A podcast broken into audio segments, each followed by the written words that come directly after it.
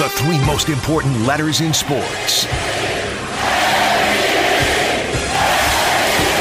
Even better than those. TVV. TVV. TVV. TVV. It's Fox 6 Sports Director Tim Van Vooren on Homer and Tony. Tim Van Vooren is brought to you by Mars Cheese Castle, a Wisconsin landmark that you need to experience off I 94 in Kenosha.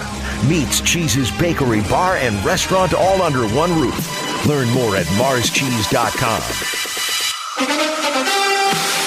Today's show is dedicated to Romeo Dubs or Dobbs. We're not sure how because I believe he's going to have better numbers as a rookie than Watson. And but oh, now, Watson. Uh, now I want to know. There's Watson. nothing better than TVV, especially when it's TVV and Packer training camp because we love his scouting girl, Fox Six Sports sports director, three-time Wisconsin Sportscaster of the Year, TVV. Do you want to start with my guy Doubs, or do you want to start with your guy Winfree? Oh, two starting points. I think you can make a case for either. We'll go with the rookie because this is his first training camp, and Romeo Doubs has probably been the standout player to this point.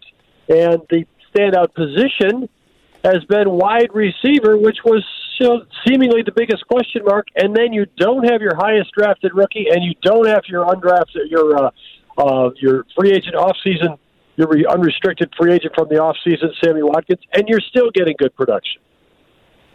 All right, so it is Doubs, right? Doubs. We're going with Doubs. Romeo Doubs, fourth round pick. He had some very big individual games for Nevada Reno, but he had some quiet games too. And again, a lot of receivers are picked ahead of him. He goes in the fourth round. He seems very uh, just matter of fact about things. This is what I'm doing. I'm trying to stack it up. I've, I've played football my whole life. I'm trying to be consistent about it. You can't have one good day and then back it off. So he's he's saying the right things. You know the coaches love that. He uh, is presenting consistently so far. And uh, you look out there, and, you, and you know, granted, they don't even have pads on. They're not going against anybody other than uh, their own defenders, who also don't have pads on. But it looks like guys are able to get open. I wouldn't say across the board. We- We've seen missed passes. We've seen uh, you know a little frustration from Aaron Rodgers. Missed uh, Allen Lazard on a pass you thought they'd get today. That sort of thing. But so far, there've been enough highlights and connections where you say, "All right, there's something to work with here." And Doubs is certainly starting in that list. Does he compare you to anyone in all your experience in any way at training camp in just two days? Mm, good question. Good question. Um, not sure that he does. A little bit bigger than Greg Jennings, uh, who made a very good initial impression uh, when he first came in as a second round draft choice. Uh, not as big as like a Jordy Nelson. I, I would say uh, not really as yeah. He's a different body type. You know, he's, he's, he's not as thick as James Jones. I guess I keep telling you what he's not. I'm not sure what I'm telling you who he uh, he compares to. Watson is is lanky. Christian Watson is lanky. You know, he's not practicing right now, but he's here and he's he's lanky. Doubs is just more of a kind of a prototype wide receiver, physical physical type. All right, now we get to your guy. You told us about him last year, Juwann Winfree. Give us an update. I, you know, I still like him, and uh, I know when we talked about uh, going into this offseason, I, I talked him up, and then they draft three receivers, and you say, oh, I don't know, maybe that's a misread. Maybe they're trying to go over him. Uh, but so far, he's looked good. He looked good in some of the offseason stuff to this point. He looked uh, very good yesterday. Aaron Rodgers spoke about him after singling him out, volunteering him uh, after practice yesterday. And Winfree just looks the part. He's got a real solid physical wide receiver body. Uh, he's rangy. He can give you a little something on special teams. He's proven that in his couple of years in the NFL. And I think, you know, a little more experience than some of those other guys, those rookies, that's going to be a boost early on in the season when everybody's still trying to figure things out. If you've played in game action before, I think that gives you a little leg up on uh, Watson, who's certainly going to be behind the eight ball, and Doubs and Samori Toure, who made a nice impression in the some of the off-season stuff, but hasn't really, you know, flashed so far here in training camp. Uh, TVV sounds so good. Uh, the receiving corps Yep, could be better yep. than we anticipated. uh, obviously, we know we got to wait uh, to the till the popcorn starts cooking up in the stands uh, that for when it's when it's real stuff. But um, my question is like, how are they going to get open uh, if that offensive line is in shambles? What's going on with the offensive line?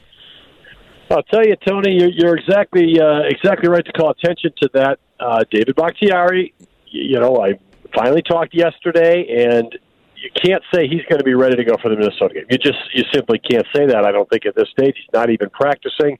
Uh, he's going to have to work his way back. The Packers hope that he can, and Bakhtiari says they should have a high expectation of how he'll play when he gets back. But those are ifs. Mm. Elgton Jenkins ahead of schedule. That sounds great, but that doesn't mean he's going to be ready for the start of the season either. That would be way ahead of schedule if he is. So you know, you're talking about two gaps on the left side, all pro, Pro Bowl type level players. And if you go back, you know, Corey Linsley departed prior to last season, that'd be three in the last two years that you had, you know, where you had such offensive success in in uh, the 2020 season. Three of those guys would be gone. Two of them you're hoping are coming back this season, but you don't have guarantees, and and then you don't have the solidity, uh, uh, you know, solid, solidified unit on the right side. You don't have Billy Turner over there. You don't have Lucas Patrick, who played a lot of snaps for you. There's a lot of uncertainty on that offensive line, and you're exactly right. It doesn't matter who you're throwing to, and it probably puts even more pressure on those guys to be able to adjust at the line if the pressure's getting through the line. So, uh, you know, early in the season, while all this sounds great early in training camp, it's a different deal when you're playing another team. Run, Aaron, run! Hey, I got Adam Stenavich. He'll figure it out. He'll find oh, guys. Yeah, Stenavich will have guys in there to avoid disaster. Stenavich ain't blocking anybody. No, but uh, what do you, uh, TVV? Does Stenavich confidence make you believe they can avoid disaster? That's what I'm saying. It's not going to be some total mess where uh, it's going to be, hey, look out, here they come. Record number of sacks on Aaron Rodgers in the first four games. I think Stenavich is a positive. I think that his, uh, you know, his ability that he's shown so far. Don't panic. Somebody will go in there and do the job. Those are all great traits. I, I think he had a lot of holes to, to plug right now. And uh, I was talking to Zach Tom for quite a while today. Yeah, he's legitimately trying to be a, a backup or a performer at five positions. You have a, a third round draft choice who might have to play in Sean Rhyan.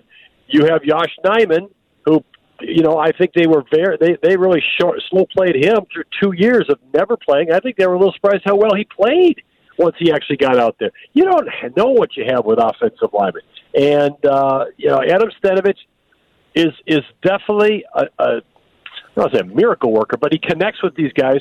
He's got a lot on his plate though as a coordinator, and it, you know he comes up with the the line side of things and the running side of things. He's got to mesh with the passing side of things, and that will be interesting to see. They lost a lot of offensive brain trust on that side of things in the off season. Not just Nathaniel Hackett, but Luke Getsy, who everybody raved about, and Justin Outten, who you know made a meteoric rise into the NFL and then up to another level with the Denver Broncos. That's a lot to replace.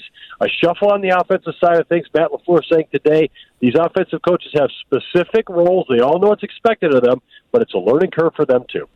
Uh, TVV, uh, enough of the offense. I'm I'm very skeptical on the offense. So it's basically a wait Very skeptical. I, huh? I, I, just don't know what it's going to be with the line issues. Who's going to catch the ball?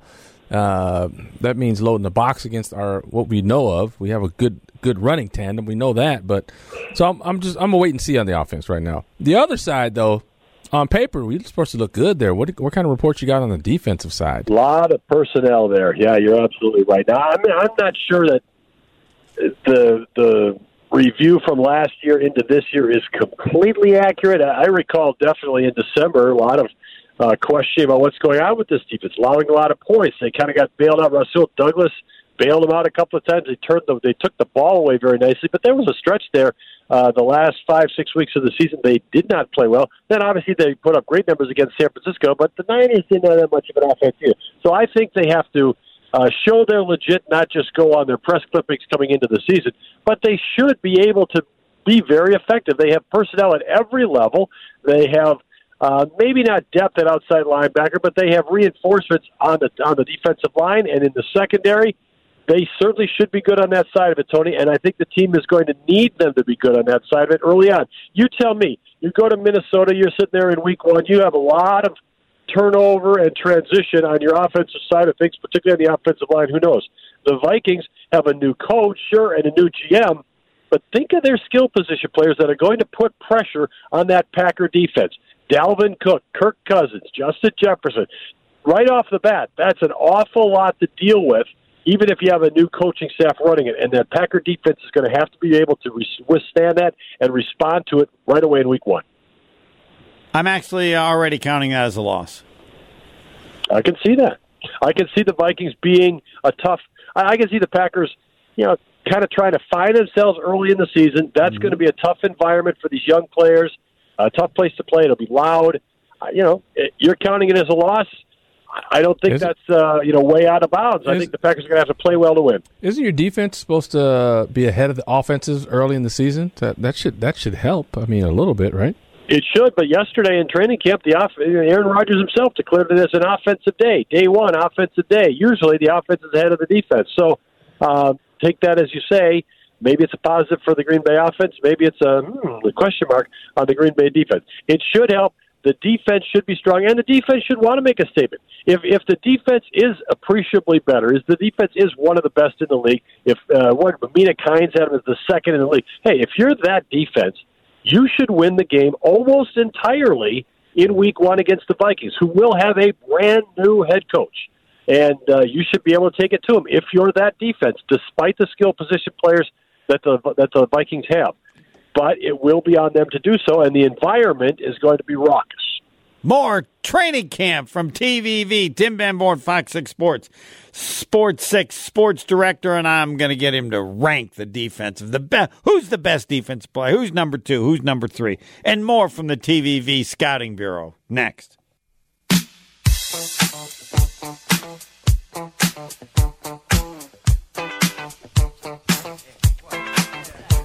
Are you out there suffering from joint pain, from arthritis? Maybe you got an injury. I'm sure you've been offered those traditional treatments, right? The pain meds, steroids, and then they try to make you get surgery, right? Hey, it's ESPN Milwaukee's Tony Smith with great news. Now there's a better way, and it's here now from the local medical professionals at QC Kinetics. QC Kinetics is the nation's leader in regenerative medicine. This is an advanced, exciting, and natural alternative that can give you lasting relief using your body's own healing powers. Listen, steroid shots, they're toxic to your joints. Pain meds, they're addictive, and nobody wants to go under the knife. It's 2022. The old ways are out, man. The new ways are in. Let's go. Regenerative medicine. That's it. It can restore and repair damaged joint tissue using natural biologics. No and you drugs. know because you've lived it. I it. do. I, di- I did it. I'm trying to tell you. No drugs, no downtime, definitely no surgery. QC Kinetics regenerative protocols can address any pain in any joint and give you the quality of life you deserve. So check it out. Call now and schedule your free consultation. That's right, it's a free consultation with medical professionals. QC Kinetics 414 285 3474. That's 414 285 3474. One more time 414 285 3474. You're listening to Homer and Tony on 94.5 ESPN and WisconsinOnDemand.com. Training camp with Tim Van Vooren, Fox 6 Sports, TVV, three time Wisconsin Sportscaster of the Year, Hall of Fame wingman. He's won other awards, but he won't tell us about them. All right, let's get to the defense. Who's the best? Who's the Reggie White of this defense? Though maybe nobody's that good. Who's who's the best defensive player on this team? I I'm going to say it's a toss up between Jaire Alexander and Kenny Clark, with the outside potential to pass both of them, uh, outside potential to reach them. Rashan Gary. Hmm. Gary, what? Potential. He's not there yet. He's looked terrific. I thought he looked really good last year. You know, you just have to be sure it translates to production. It's the same thing I think you said about him coming out of high school. Uh, you know, obviously he Best was a national in the country. level player. Yeah, absolutely. And then coming out of Michigan, you knew all about him, but did he get it all done? And I think right now he's kind of gotten into that same category. You know all about him. He's he's really moved up as an NFL player. He's a legitimate player. He's a threat. He's a guy that uh, other teams are going to be, you know, compensating for, etc. But is he is he going to be able to get enough done? We'll see. He's certainly on the come. Well, I think Mich- Kenny Clark. I think Kenny Clark gets underrated. I think when he's healthy, he's a huge difference. How often is he hurt line. then? Is it? Yeah, yeah, he's got nagging stuff. He gets nagging stuff, okay. and then he plays, but he doesn't play 100%. And so he's out there. He makes some plays, but it affects him. So I think so. And Jaire Alexander, again, I, I mean, some of that you have to just go by the fact that teams don't throw at him and, and what other people are saying about it because you don't really know. The Packers are talking about having three of the best cornerbacks going, certainly in their division, maybe in their conference. Two of them don't catch the ball. Eric Stokes and Jaire Alexander. They, you know, that's one thing most, you know, highly touted cornerbacks do, and neither of them is very strong in that area. At least hasn't proven it. Well, Rashan Gary in Michigan is suspect. What about Alabama guys, though? What about the young guys? The, Or Georgia? the- You mean the Georgia, Georgia, guys? two, yeah. Georgia two guys, rookie yeah. guys. Yeah, two the rookie Yeah. What have you this year. seen? Seen anything yet from them, or is it too early? Uh, the defensive line, I'll admit, you know, I, I can't really tell without any pads or any of that stuff. They- They're all big guys. I really can't tell you who's better than anybody else or who looks like they're getting it more than anybody else. in they're they're big. I mean, that's always the case. They can end up cutting a guy who looks awesome this time of year just because you're only looking at him physically. Um, but in terms of the linebackers, that, that Quay Walker really moves well. Boy, he, he drops. He can move forward. He's he flows. He if he can play anywhere near what the billing is on him, he should be a significant impact type player. And their inside linebackers will have improved astronomically over the last couple of years. De'Vondre Campbell made All Pro last year, and if you put this guy in Walker and he's close to what he looks like he could be, that's an entire reversal of how that defense will have been built because they're used to be getting by with guys on the inside who had tackle numbers but were not, you know, they were not playing across the line of scrimmage for sure. Now they could be. Is this an indication that they have changed their approach to that position? And if so, who deserves credit? I think it's an accumulation of talent on that side of the ball finally all coming together. They've invested a lot of big picks over there, and I think eventually you just get enough happening that you know one guy doing better affects another guy doing better. I think it's that as much as anything else, and then they hit right on some of those guys. They, you know, Rasul Douglas, they hit right on him. At least they did last year. Maybe he'll turn out to be a half season marble, but they are paying him as though they think it's legitimate. So if you hit right on some of those guys, and let's face it, the, most of their key guys were on the field most of the time last year. Health is wealth.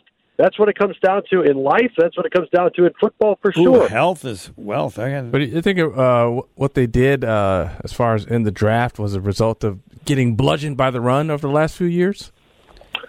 Uh, to a degree, I mean they're trying to they're trying to stop it on the interior more than anything else.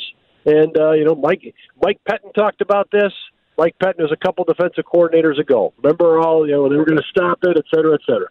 I, I think you have talent on that side of the ball. Can you consistently stop the run? We shall see. Again, I go back. Look at the numbers at the tail end of last year. Teams were scoring. Teams are moving the ball on them. They made mistakes. I will still remember uh, Taylor Heinicke for the Redskins.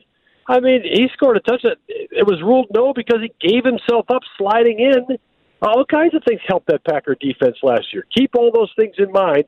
But this defense should feel good, does feel good, has personnel. I think the key on this defense is does it play to that potential? Does it really take a step and say, we're this nasty, snarling, take it to you defense? Or does it get a little fat catty, hey, everybody thinks we're great, and maybe doesn't play to that level? I think that will have a big bearing on how this season goes for that side of the ball. All right, I got one left, and that is uh, I hear this like Jaire Alexander, you know, you, they don't throw to him. Look, it the great cornerbacks I remember all got interceptions. They all could get interceptions. He's gotten literally none. They don't throw at him. Well, no, but they They're didn't. Throw, they didn't throw against Deion Sanders, and he got interceptions. There have definitely been cornerbacks they threw at less than Jaire Alexander. Uh, but TVV, your thought on that topic? That's what I said a moment ago. Two of these cornerbacks, Eric Stokes had what? Did he? He had one interception, I think, last year. He, and and coming out of college, that was a knock on him. Doesn't have ball skills. A lot of hype on this defensive backfield group. Rasul Douglas came up with five interceptions last year. Mm-hmm. Terrific. He's a midseason acquisition. Is he that good? In that he was buried on somebody else's practice squad on his third or fourth team of the year and all of a sudden he's this good in Green Bay, or because Alexander was locking somebody down and Stokes was locking somebody down, was Douglas the beneficiary of all that? And if so, he could be the beneficiary again. If Stokes can one up people and Jaire Alexander can one up people, then you're going to have an advantage against whoever does try to throw at uh, Rasul Douglas. So maybe that's the way this whole thing shakes out. But again, with Alexander, I agree with you, Homer. You just don't know how good he is. You're at the mercy of other people's reviews because you can't say, well, look, he has X number of interceptions. And I agree with you. That used to always be the barometer for who would go to the Pro Bowl, who would be named All Pro. It's whoever had all these interceptions. It doesn't always portend a great career. Tom Flynn, if I recall, started for the Packers at I don't know five or six or seven interceptions as a rookie, and he thought, "Oh my goodness, what a playmaker!" I'm not sure he had more than two interceptions the rest of his career. Talking with TVV, Tim Van Vooren, Fox 6 Sports. All right, uh, last quick spot, response. Anybody and any other name that the TVV, Tim Van Vooren Scouting Bureau wants to mention as far as training camp?